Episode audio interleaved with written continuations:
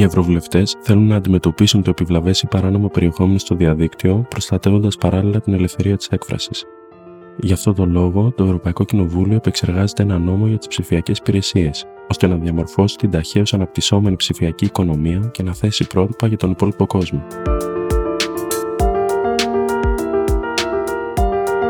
Ένα από τα θεμελιώδη ζητήματα που εγείρουν οι ευρωβουλευτές είναι η προστασία των χρηστών από επιβλαβές ή παράνομο περιεχόμενο. Το Ευρωπαϊκό Κοινοβούλιο επιθυμεί να γίνει σαφής διάκριση μεταξύ παράνομου και επιβλαβούς περιεχομένου. Ορισμένοι τύποι περιεχομένου, για παράδειγμα, όπως η άρνηση του ολοκαυτώματος, μπορεί να είναι παράνομοι σε ορισμένα κράτη-μέλη, αλλά όχι σε όλα. Το επιβλαβές περιεχόμενο, όπως η ρητορική μίσους και η παραπληροφόρηση, δεν είναι πάντα παράνομο. Απαιτείται αυστηρή διάκριση και οι δύο τύποι περιεχομένου απαιτούν διαφορετικές προσεγγίσεις. Το παράνομο περιεχόμενο πρέπει να αφαιρείται, ενώ το επιβλαβές περιεχόμενο μπορεί να αντιμετωπιστεί και με άλλους τρόπους.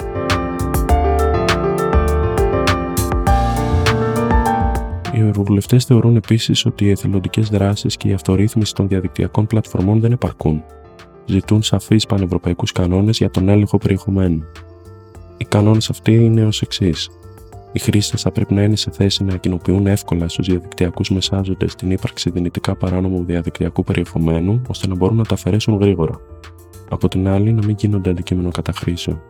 Σε περίπτωση επισήμανσης ή απόσυρσης περιεχομένου, οι θυγόμενοι χρήστες θα πρέπει να ειδοποιούνται και να έχουν τη δυνατότητα προσφυγής σε εθνικό όργανο επίλυσης διαφορών.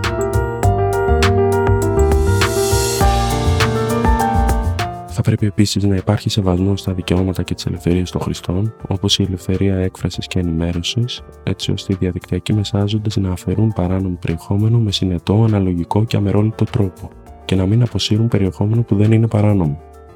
Οι ευρωβουλευτές θέλουν τελική απόφαση σχετικά με την νομιμότητα περιεχομένου που παράγεται από τους χρήστες να λαμβάνεται από ανεξάρτητο δικαστικό σώμα και όχι από νομικά πρόσωπα ιδιωτικού δικαίου.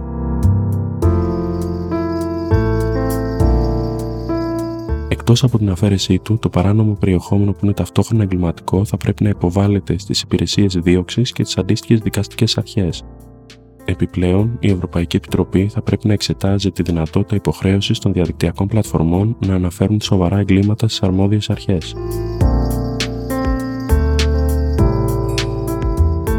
Για να αντιμετωπιστεί το πρόβλημα του επιβλαβού περιεχομένου, όπως η ρητορική μίσωση ή η παραπληροφόρηση, οι ευρωβουλευτές προτείνουν αυξημένες υποχρεώσεις διαφάνειας για τις πλατφόρμες. Μάλιστα, το Ευρωκοινοβούλιο σημείωσε ότι ένας λόγος για τον οποίο η παραπληροφόρηση εξαπλώνεται τόσο γρήγορα είναι επειδή τα επιχειρηματικά μοντέλα ορισμένων πλατφορμών ευνοούν τη δημοσίευση εντυπωσιακού περιεχομένου που να ελκύει την προσοχή των χρηστών ώστε να αυξήσουν τα κέρδη τους. Για την αντιμετώπιση των αρνητικών επιπτώσεων αυτής της πρακτικής, οι Ευρωβουλευτές ζητούν διαφάνεια στις πολιτικές μεγιστοποίησει κέρδους των διαδικτυακών πλατφορμών.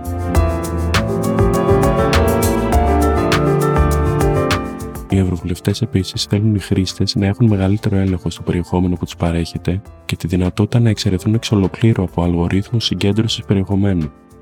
Ζητούν επίσης την αυστηρότερη ρύθμιση της στοχευμένης διαφήμισης, τασσόμενη υπέρ της λιγότερο παρεμβατικής, που βασίζεται στο περιεχόμενο που ο χρήστης βλέπει ανα πάσα στιγμή και όχι στο ιστορικό περιήγησης. Επίσης, οι Ευρωβουλευτές θέλουν η Ευρωπαϊκή Επιτροπή να εξετάσει περισσότερες επιλογές για τη ρύθμιση της στοχευμένη διαφήμισης συμπεριλαμβανομένης μιας ενδεχόμενης απαγόρευσης.